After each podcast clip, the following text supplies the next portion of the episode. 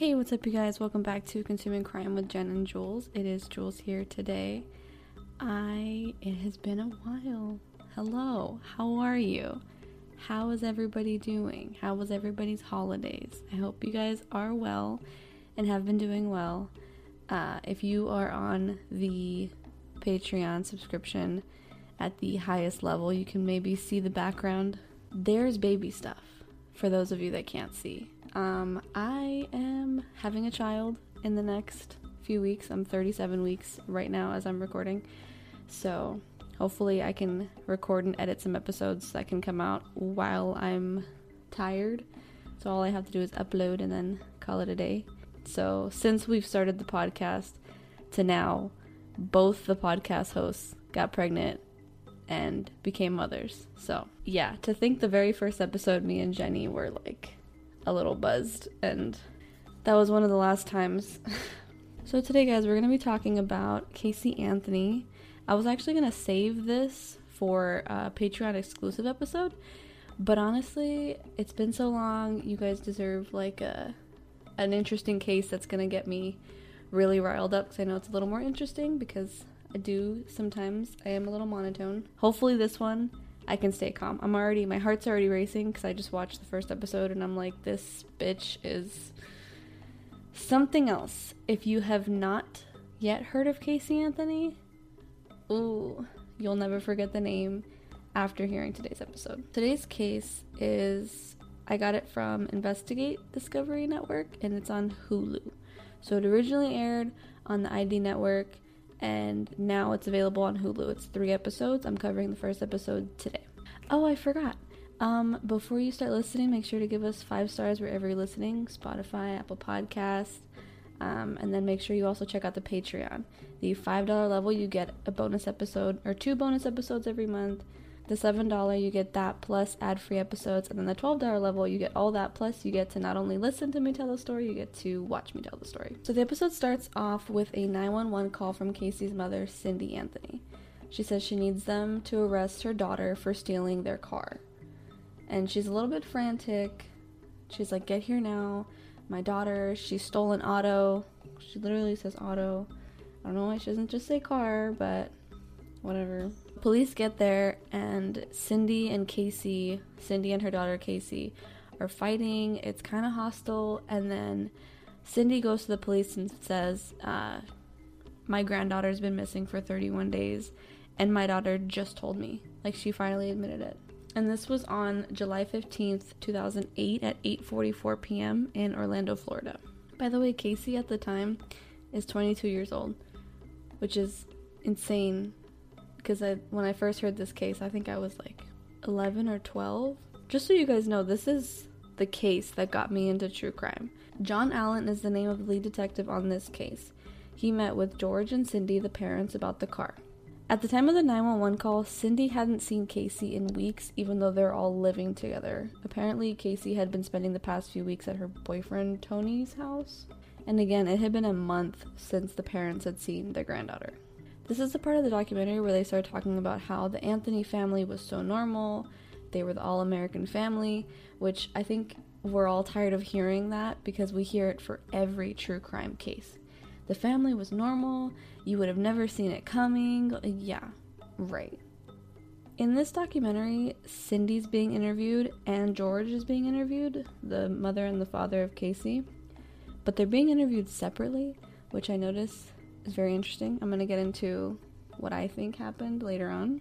They start talking about when Casey got pregnant. Everything like that there was no big deal. It was just, oh, I'm pregnant. Like, I'm sorry, my bad, whatever. The baby's father was never mentioned. And it wasn't really made a big deal. At least not that they would admit. So when police were questioning Casey, she told the police that she dropped Caylee off at the babysitter and about a month ago and the babysitter did not want to return her daughter back to her. And the reason she didn't call police is because she was afraid that the babysitter would harm her. June 16th is the day that she's reporting Caylee went missing, the official day. She said she was an event planner at Universal Studios, so on her way to work, she took Caylee to the babysitter's house, went to work, and then when she went back to pick her up, they were gone. The nanny and Caylee. So she tried calling her and the number was out of service. So she waited outside of her apartment. Nothing. And then she went to places she knew that the babysitter and Caylee went, like the park and places like that. And she's just waited there and they never showed up. She did not go to her parents though. She did not once call her parents. She did not tell anybody. And the, her reasoning is because she was embarrassed. So, due to her embarrassment, she went to stay with her boyfriend over the next few weeks. So, you guys, this is probably like my favorite part just because it's the dumbest part of the. In- okay, one of the dumbest parts of the entire case. She tells police that the name of her nanny is Zanny. Zanny. Zanny the nanny. Like, how terrible of a liar can you be? Oh my gosh. I'm sorry for the people that have never heard of this case and I'm spoiling it, but like, are you kidding me? I don't know if she said Zanny first or if she said Zenaida Gonzalez first. Because I'm just imagining the cop and Casey like talking and he's like, Well, what's the babysitter's like, what's the nanny's name? And she's like, Uh, Zanny. Like, that's like the quickest thing she could think of. And then like recovers herself and says, Oh, uh, Zenaida.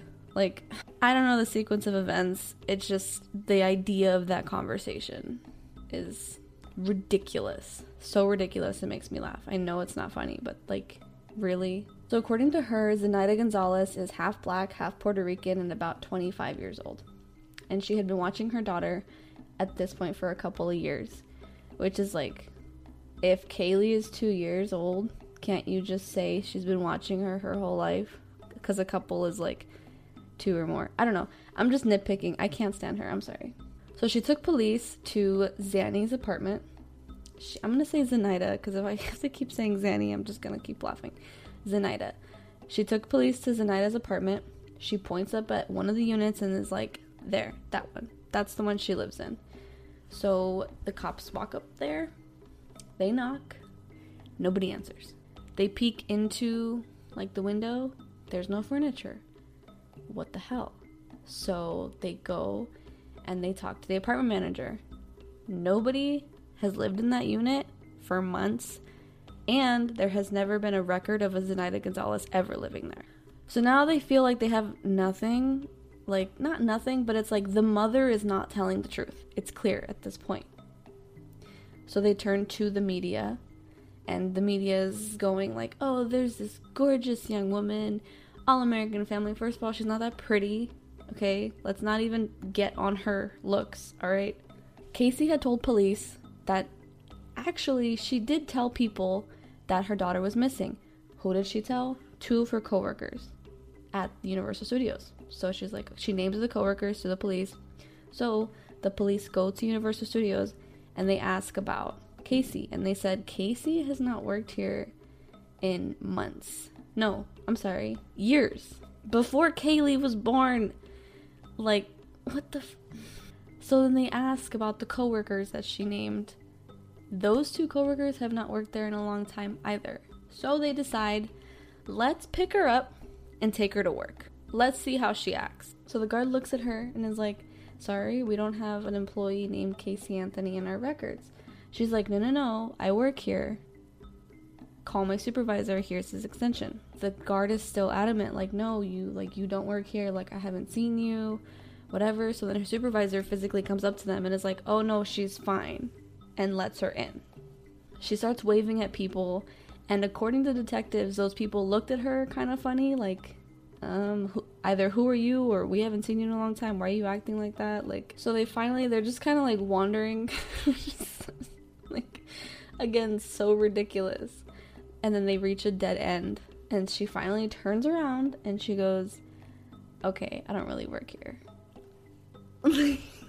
What what you guys are gonna hear me laughing and i'm not making light of this case at all this is horrendous this is tragic what happens to this little girl when we get there but i'm telling you this is so the things that happen in this case are so ridiculous I cannot help. I cannot help it. It's more of an uncomfortable, how is this girl the way that she is type of laugh. The detective is like over it. He's like, all right, screw this. He takes her into an interrogation room and he's like, kind of being like the bad cop. So there's two cops there. And he was like, Tell us what happened to her. You're not helping us. You're run you're having us run around in circles when we could be looking for your daughter. Where is she at? Um, and she's just like, I don't know. Like I don't know where she is. I told you guys everything I know. I left her with the nanny. I left her with the nanny. I don't know anything. Like kind of like little bit of an attitude. Definitely not acting like her daughter's been missing for over a month. So the cops try giving her the benefit of the doubt and they're like, "Listen, you know, we're hearing that you and your mom have kind of a rocky relationship. Could this be you're hiding Casey or Caylee because you don't want her around your mom?" And she's like, "No, I don't know where she is. I left her with the nanny." Same story. And again, there's like no urgency, no concern. To this point, if she cried, the documentary hasn't mentioned it. I have yet to see this girl upset that her daughter's been missing for so long. So, right after this, they do arrest her for child neglect. And her first phone call is to her mom, and she's instantly pissed off and like, you know, when teenagers talk to their moms and they're like, ugh, like whatever, mom. That is the tone that she has with her mother. She's saying, they're gonna pin this on me. I don't know what effing happened. Give me Tony's number. I don't wanna talk to you. Tony's the boyfriend. So her mom passes the phone over to a family friend who asks her, Hey, Casey, why am I hearing that you're not crying? Why am I hearing that you're not even upset about this? And Casey snaps at her and she's like, Because I can't spend every two seconds effing crying about everything. I have to keep my composure for these detectives. I can't cry like I want to. Come on. Come on. They're not going to suspect you for crying over your missing daughter. Like, idiot. And then she, earlier when she said when she said they're gonna pin this on me, pin what? Pin what? What do you know that we don't know, huh? Really quick, you guys, I interrupt this program to introduce you to today's sponsor. It is Consuming Crime's very first sponsor, and that is Which is an Amazon owned company. They are the leading provider of spoken word entertainment and audiobooks, ranging from bestsellers to celebrity memoirs, news, business, and self development. Every month, you get one free credit, and with our code, Consuming Crime, you can get one month free and one free audio book. I actually use Audible myself.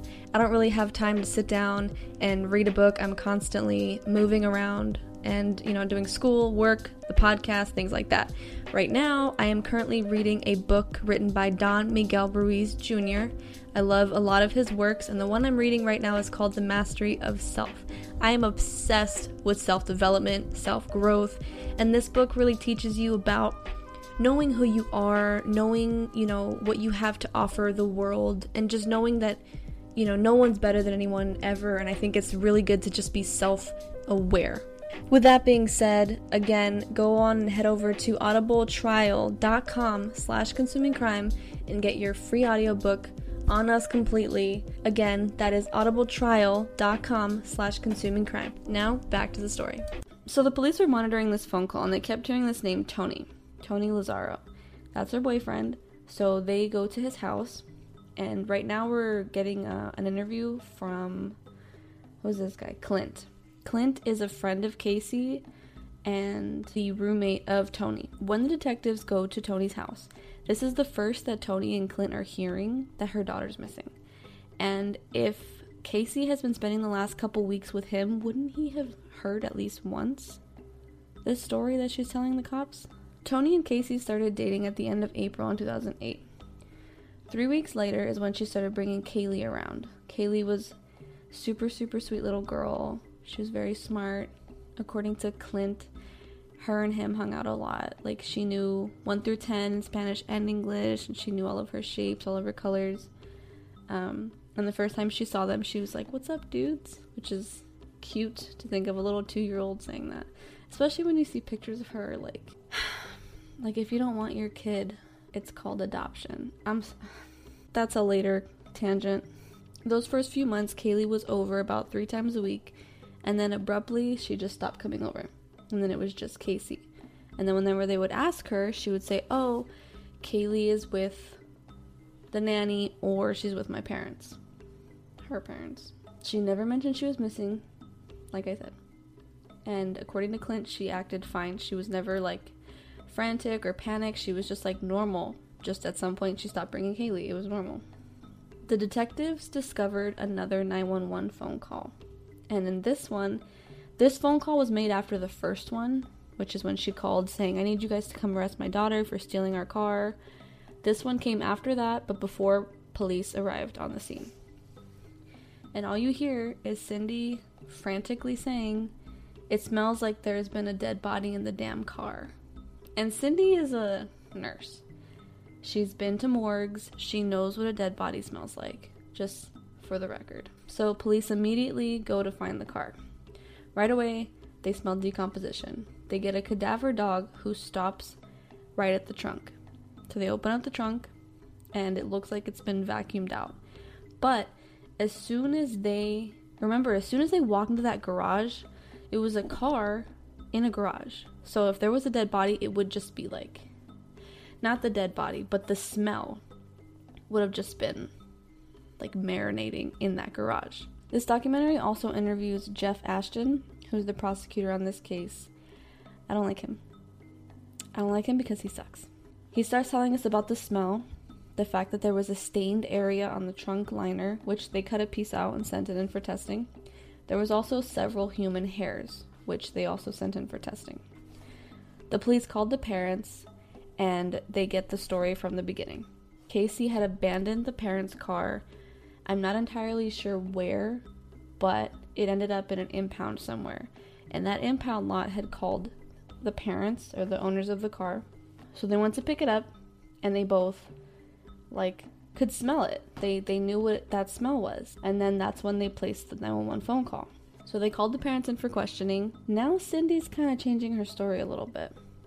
She said, "We picked up the car. We took it back to our garage at home, and I opened it and there was a trash bag in there, and it was disgusting, and I opened up to see what was inside of it, which just throw it out at that that's gross."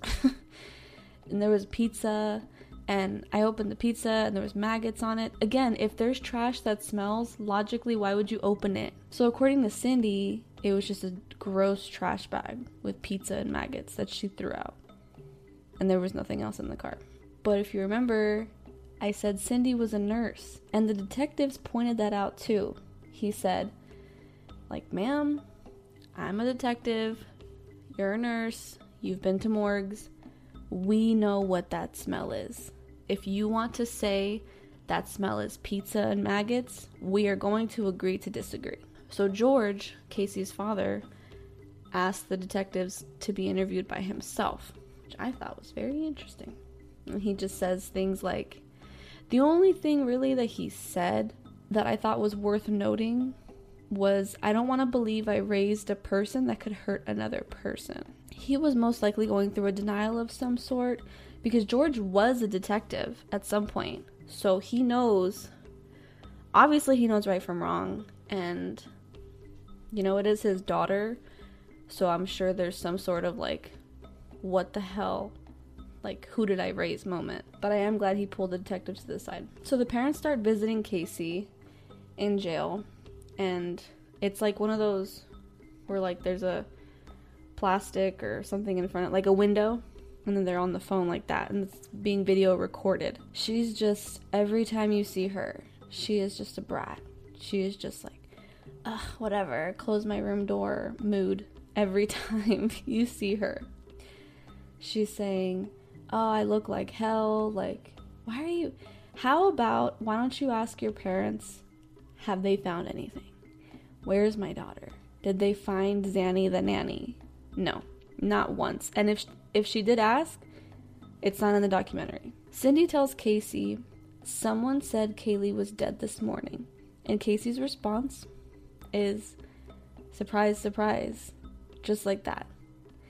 And I don't know if this was edited to look that way. Maybe she said surprise, surprise to something entirely different. You guys know how documentaries are, but if this is really what she said, this is really bad. So Cindy and George start saying things like, you know, you can tell us anything you know, we'll always take care of you. You could tell us anything. Kind of hinting, like, we know you did something. Can you just tell us? Casey gets upset at her mom for being upset.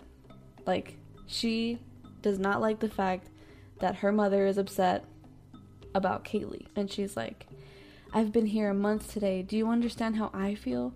You don't understand how I feel. My life has been taken from me. And because this is recorded, I don't know who's going to see it. But there is some things I need to tell you guys. Cindy's like, What do you, like, what is your gut telling you?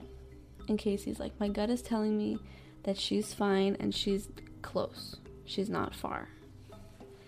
Little scary, little sus. I don't know about that. Since the police don't really have a lot to go off of, they keep looking for this nanny. They do find Zenaida Gonzalez, though. She doesn't live where Casey says she lives. She actually lives about 20 miles away from Orlando, Florida. They bring her in for questioning, and lo and behold, she's never met a Casey. She's never met a Caylee. She does not babysit. And after interviewing her, they determine she's telling the truth, and Casey really did come up with this entire thing. While in jail, Casey talks to some inmates, and they tell her, they refer her to a man by the name of Jose Baez, which you've heard that name before, guys. He is also the man that got Aaron Hernandez off on his double homicide charge. After this, George and Cindy launch a search campaign. They make posters, t shirts, they drive around a van with, like, where's Caylee? Uh, pictures of her on it. And they call some guy that is like a orchestrator of search campaigns, and over 4,000 people showed up to help search for Caylee Anthony. They searched for about four weeks and they could not find her anywhere. Remember those videos I mentioned of Casey talking to her parents through the window and how it was being recorded? Those videos were released to the public, and so was the 911 audio call of Cindy saying what she said about the dead body in the car. Casey Anthony is now officially the most hated woman in America. Rightfully so. So Casey makes bond, and on August 21st, she's released from jail and placed on house arrest. People were pissed. They were livid. They start showing up to her house and picketing outside, calling her a baby killer, calling her father a coward, calling her mother um, a bad mom, to the point where the parents would come out and actually get into physical altercations with these people. To which, guys, due process. I understand that you're upset, like, just as in general, but I think if this was going on and I was nearby, I don't see myself driving to somebody's house and harassing them like that. Because, I mean, I guess I was gonna say because I have faith in the justice system, but I'm gonna eat my words at the end of this case. So, never mind. Cindy actually makes a comment and says that these people outside are no better than my daughter for lying to the police. Okay, bitch, shut up. Stop defending your daughter. She's trash. The results came in for the car. At that point, police felt that they had enough evidence to prove there was a dead body in the back of the car. The documentary doesn't confirm, though, if it was um, Caylee or not. Because I know that they said there was like stains, but they're not saying just yet what it was. However, it is hard to prove without a body. Fast forward to a few months later, on December 11th, 2008. A utility worker was just working in a wooded area and then he went to go pee somewhere random and he found something that looked like a human skull. He calls a supervisor who calls the police and police show up and they find bones, the human skull, a black plastic bag and it matched that of a small child. That was the end of episode one. There are a total of three episodes. Episode two will be out next week, guys. Thank you guys for listening. And um, again, make sure you give us five stars wherever you're listening and tell your friends about us. I think that's it. Yeah. Okay. Uh, thank you for consuming crime. You'll hear me next week. Bye.